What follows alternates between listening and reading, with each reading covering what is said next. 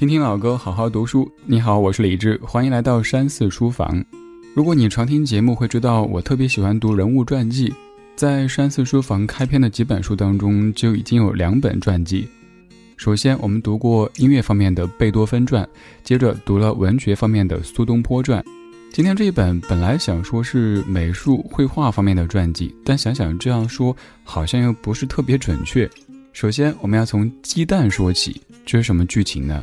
我们很小的时候，课文里就说过这位当年的小朋友他画鸡蛋的故事。没错，他就是列奥纳多·达芬奇。其实，达芬奇不仅会画鸡蛋，更会画美女蒙娜丽莎，会画大叔《最后的晚餐》。他还是一位跨界歌王，就像歌里说的：“想唱就唱，要唱的响亮。”他在每一个领域的歌声都非常非常响亮。除了我们熟知的艺术家这个身份，达芬奇还是一位科学家。他一生研究过很多很多领域，比如说光学、力学、生物学、解剖学、植物学、建筑学、机械学等等等等。他被人们称为是古生物学、植物学和建筑学之父，也是大家公认的世界上最伟大的画家之一。比如，他绘制了闻名天下的维特鲁威人，将人体的微观世界和地球宏观世界联系起来，并且还把这种优美的比例应用到了庙宇的建筑当中。在建筑学上，他参与设计了米兰大教堂的修建；在力学上，他独自设计了多板飞行器，使用的理论就是现代飞机上应用的流体力学。类似于这样的研究成果，其实还有很多很多。有很多人觉得，像达芬奇这样的奇人，完美的不像话。这样的天才会不会是外星人，或者是从未来穿越回来的？我们带着这样的好奇，翻开今天要读的这一本《列昂纳多·达芬奇传》。这本书的作者是沃尔特·艾萨克森，他是美国著名的传记作家，尤其关注那些天才人物。前几年风靡世界、几乎人手一本的《乔布斯传》就出自于他的笔下。艾萨克森通过达芬奇留下的散落在世界各地的七千两百多页笔记，向我们深入分析了达芬奇的一生，并且用大量的细节向我们呈现了达芬奇的内心世界。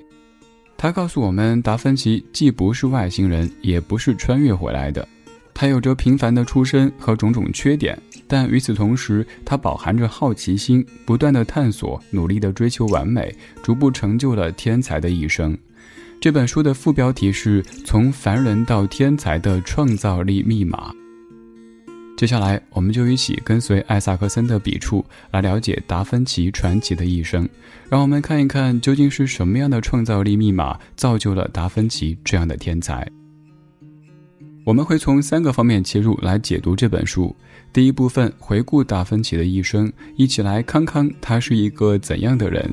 第二部分聊一聊达芬奇所创造的最伟大的代表性成就，第三部分就来探讨是什么样的创造力密码造就了这样的一个达芬奇。首先进入第一个部分，回顾一下达芬奇的人生。公元一四五二年四月十五日，达芬奇出生在一个叫芬奇的地方。其实，达芬奇这三个字并不是达芬奇的名字，他实际上应该叫做列昂纳多。而达芬奇是来自芬奇的意思，也就是说，当地整个镇上的人都可以叫达芬奇。当然，为了方便各位收听，我们之后还是使用达芬奇这个名字来进行解读和称呼。其实，达芬奇是他的父亲皮耶罗·达芬奇和当地一位叫小芳或者是翠花的村姑的私生子。而这私生子的身份，其实在一定程度上对于达芬奇的辉煌成就是功不可没的。为什么这么说呢？因为在文艺复兴时期，嫡亲需要子承父业，并接受拉丁语和教会思想的教育，而达芬奇没有资格继承他父亲公证人的职业，也就没有被当时的世俗教育所束缚，这给了达芬奇无比自由的成长环境。再加上当时社会对于私生子接受程度高，私生子不会受到歧视。因此，达芬奇可以健康快乐的成长，保持了对于自然的热爱以及无比强大的好奇心，并且很早就接触到自己喜爱的绘画。在十四岁那年，他的父亲因为发现达芬奇在绘画上有着不错的天赋，因此就把他送到佛罗伦萨著名的雕塑家和画家维罗基奥那里当学徒。这是达芬奇人生的第一个转折点。他在这位老师手下学了十几年，并且在这段时间里表现出惊人的绘画天赋。在学徒时期，达芬奇在一些绘画技法上就已经超过了自己的老师。比如，他善于用薄而透明的油彩去描绘人物，这样画出来的画更加的细腻，并且具有动感。而在二十五岁那年，达芬奇先生创立了自己的画室，但让人啼笑皆非的是，这个画室从成立到关闭整整五年时间里，您猜总共接到几个订单？总共只有三个，也就是说，平均一年连一个订单都没有。而且这三个订单里还有一个从来没有开始，另外两个就是荒野中的圣杰罗姆和博士来拜，仅仅有个草稿，所以他的画室基本是完全赚不到钱，还会亏本的。达芬奇接不到订单的原因是他的重度拖延症，这种拖延症跟他极端的完美主义有很大关系。正是因为他太追求完美的画作，导致他不断的修改作品，不断的想要完善它，最后结果就是他一再的拖延交稿，因为他认为这些画作没有达到交付的水准。比如前面咱们提到的《荒野中的圣杰罗姆》这幅画，他不但一直没有交稿，而且三十年之后，他还根据自己的解剖学研究继续修改。我们所熟知的蒙娜丽莎，他带在身边长达十五年时间。直到去世都还没有完成。达芬奇无法按时交画这件事，其实他自己也是相当的自责。他好几次在笔记本上表达过绝望的情绪，甚至还在笔记当中抄过一段但丁的《神曲》当中的话，说：“改掉这懒散的毛病吧。”老师说：“没羞耻的人坐在羽绒垫子上，躺在毯子下面，如何扬名天下？没有声名，人生就是虚度。”在世上留下的尾迹，犹如水中的泡沫或风中的烟雾。然而，达芬奇虽然说很厌恶自己的拖延症，却并没有改变他的行为。他依旧一直在拖欠画作。也正是因为这个原因，他始终得不到当地贵族的青睐。为了维持生计，三十岁的达芬奇离开佛罗伦萨，去了米兰，为米兰的公爵工作。这一待就是十七年。这是他人生的第二个转折。由于米兰是当时意大利北方的商业中心，经济发达，从贵族到商人都对艺术有着浓厚的兴趣，而米兰又不像佛罗伦萨那样，这里的艺术家并没有佛罗伦萨那么多。达芬奇在这里能够享受到贵族的追捧，同时也不需要面对那么大的压力、那么强的竞争。达芬奇在米兰生活的这十七年间，有了许多空余时间去创作和研究科学。在这个阶段，他创作出了著名的维特鲁威人。当我说到维特鲁威人的时候，很多人可能没反应过来这是什么东东。但是说起对人体比例的研究，有一幅世人皆知的素描稿：一个裸体的健壮中年男子摆出了重叠的大字形和火字形。火字形，两臂微斜上举，两腿叉开，以他的双足和手指各为端点，正好外接一个圆形。大家立刻就能够明白我说的是哪一幅作品了。这幅画所表现的是人和宇宙的和谐比例，这种天人合一的观念也成了达芬奇终生的信念，让他不厌其烦地进行关于人体的研究。同时，他还完成了两个版本的《岩间圣母》，以及为圣玛利亚感恩教堂所创作的壁画《最后的晚餐》。这幅壁画他花了三年多的时间完成，在他生前为他赢得了极高的荣誉。这幅画也改变了欧洲绘画史，因为之前从来没有画家能够在二维平面上创造出如此卓越的三维效果。除了艺术作品之外，达芬奇在科学领域也有许多重大突破。比如，他通过解剖发现人的视觉是由视网膜产生的，他发现了摩擦力和物体表面的摩擦力系数有关，等等等等。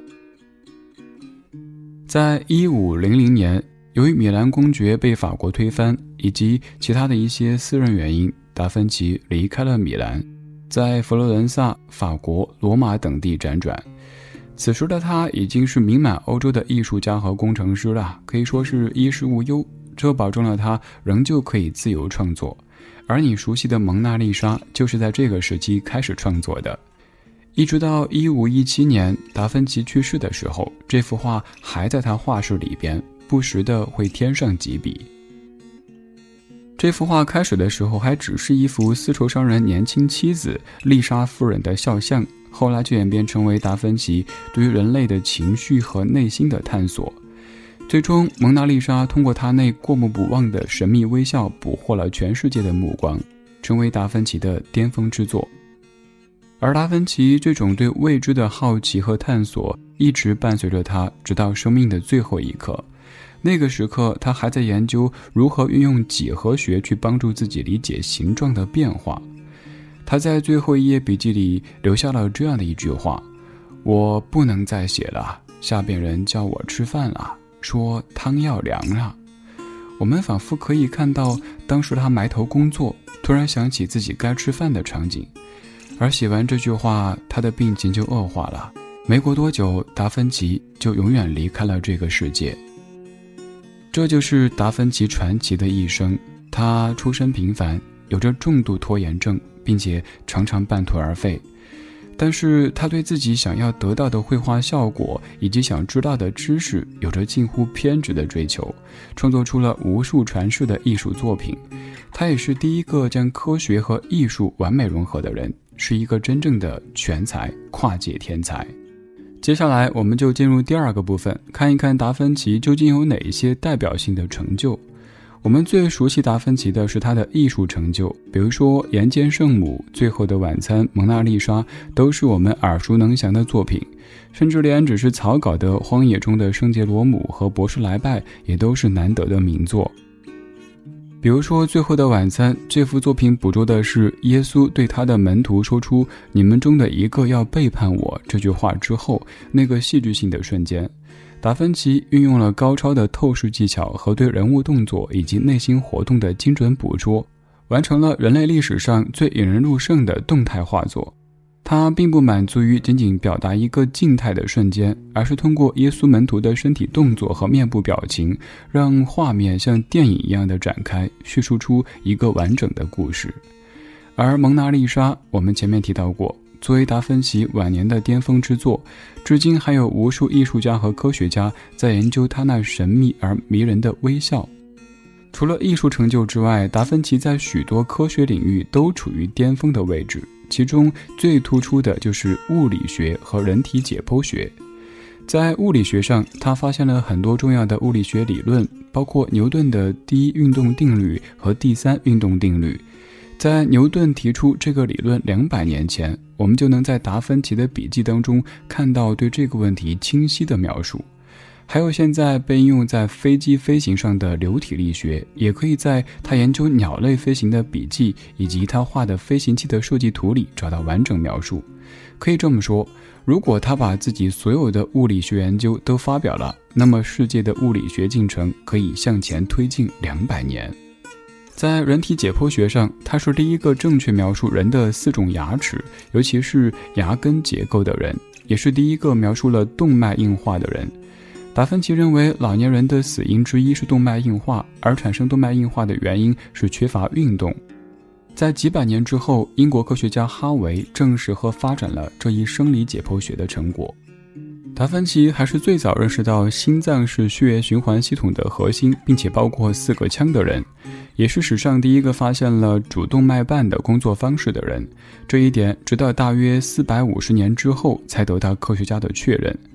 你会发现，达芬奇不仅在艺术上有着无与伦比的成就，在各类科学上也同样如此，并且他也是第一个真正将科学和艺术结合起来的人，真的是一个通才，一个全才。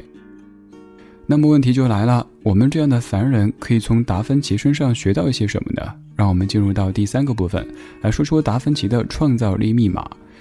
对于是什么造就了达芬奇这个天才，作者列举了一些特质，其中最突出的是强大的好奇心、完美主义、尊重事实和融会的能力。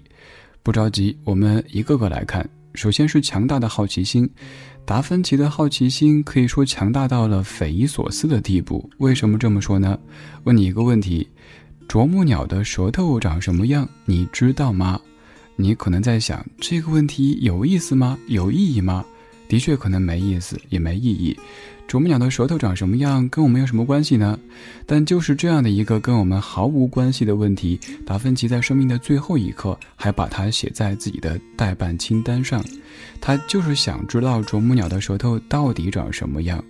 这种好奇心促使他去不断的探索，去突破自己的局限。第二个就是完美主义。其实这一点在他创业不成功、没有订单的那个章节就提到过，因为他始终不满意自己的画，因此他一直在拖延。达芬奇的追求完美已经到了一个偏执的程度。我们前面提到的未完成订单当中，有一幅叫做《荒野中的圣杰罗姆》。这幅作品最初的版本里，圣徒的胸锁乳突肌是一块，这是错误的，因为在那个时候，达芬奇还没有进行人体解剖。可是后来人们看到这幅画时，胸锁乳突肌变成了两块，这是因为达芬奇发现自己画错了，特地去找这幅画进行修改。虽然说这幅画是很早之前画世界的未完成订单，他还是想尽善尽美。第三点就是尊重事实，达芬奇早期的签名上面写着“列奥纳多·达芬奇实验的信徒”。他不管听到什么样的理论，都要自己做很多次的实验去证明它是对的，他才会相信。不管当时是公认的常识，还是什么名人说的话，都一样。正是这样的态度，让他可以突破当时理论的限制，去创造出许多革新的知识。还有就是融会的能力。达芬奇先生在一开始进行科学研究的时候，其实是为了能够让自己绘画水平进一步提高。只不过由于他强大的好奇心，总会让他持续的研究下去。他是第一个能够将科学原理融入到自己画作当中的人。就拿你熟悉的《最后的晚餐》来说，他在这幅画里运用上了光学的原理，通过研究光照射到视网膜的状态，来塑造独一无二的透视观感。又比如说《蒙娜丽莎》这幅画，就运用上达芬奇解剖学的知识；《蒙娜丽莎》的嘴唇运用上了达芬奇在笔记当中所绘制的嘴唇解剖图。总的来说，强大的好奇心、完美主义、尊重事实、融会能力，共同造就了达芬奇的创造力密码，让他可以在几乎所有领域都站在世界的顶端。